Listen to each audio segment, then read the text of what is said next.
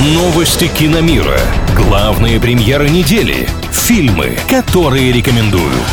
Киномания на правильном радио. Всем, кто на правильном привет, с вами Илья Андреев. Новый фильм о Высоцком и слухи о третьем сольнике принцессы Амазонки. Подробности далее.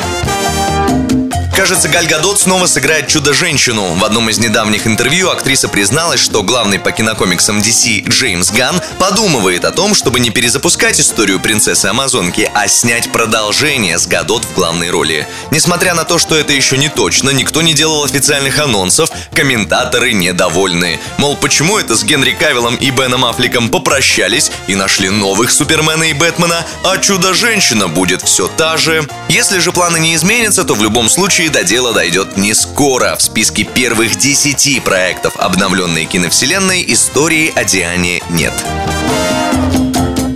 Режиссер и продюсер Александр Жигалкин анонсировал новый фильм о Владимире Высоцком. Картина, что сейчас находится в разработке, будет посвящена трем главным историям любви артиста, а действие развернется в конце 60-х. По задумке авторов, новинка войдет в историю кинематографа как первый фильм, в котором лицо исторической личности воссоздадут со стопроцентной идентичностью с помощью нейросети. Во всех музыкальных сценах будет звучать голос Владимира Семеновича, опять же поможет искусственный интеллект а озвучкой диалогов займется его сын Никита, как это было в картине «Высоцкий. Спасибо, что живой». Дата премьеры пока неизвестна.